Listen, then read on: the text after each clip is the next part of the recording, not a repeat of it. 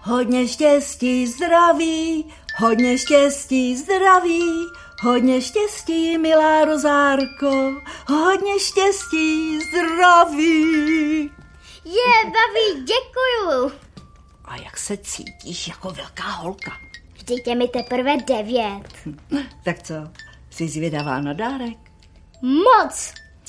No tak za to, že jsi tak hodná a šikovná, tak tady. Hm?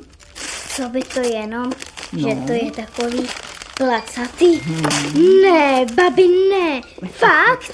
Jako fakt? No jako fakt. Máš radost? Neskutečnou! Ty jsi ta nejlepší babička na světě.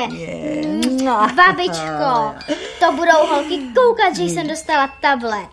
Budeš s tím umět? Babi, to je přece easy. Ale ne, že na tom budeš pořád vyset. Neboj se. 8 hodin denně nejvíc.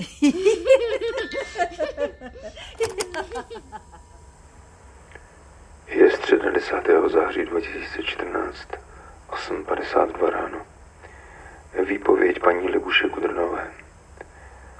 Paní Kudrnová, povězte, kdy jste naposledy viděla svou vnučku. Včera ráno, když Rozárka šla do školy. Čekala jsem, že se vrátí ze školy kolem 13. hodiny domů. K narozeninám ty měla v neděli, dostala tablet, ze kterého měla velikou radost. Měla zakázáno brát si ho do školy a o to víc se na něj v pondělí těšila. Šla s ním do baru, který je za naším domem, kde se chtěla přes Wi-Fi eh, připojit k internetu, protože já doma internet nemám. Jít do baru jsem ti zakázala, ale přesto jsem zjistila, že tam byla.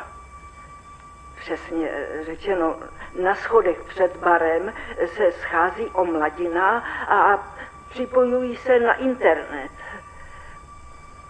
Zkoušela jste kontaktovat její kamarádky? Jestli není u nich. Zkoušela, ale není. Ani do školy dnes nepřišla. Proto jsem tady. Víte, ona je Eliška poslušná.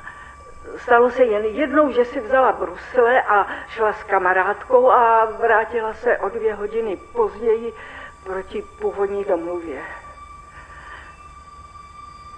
By s někým odejít? S někým cizím? Rozárka je hodná, dobrosrdečná, o všechno by se rozdělila, ale zároveň se nechá od každého obalamutit, protože je důvěřivá. Je vysoká, vypadá, že spíš chodí do pátý než do třetí třídy, ale jinak chováním a slovním projevem odpovídá svému věku.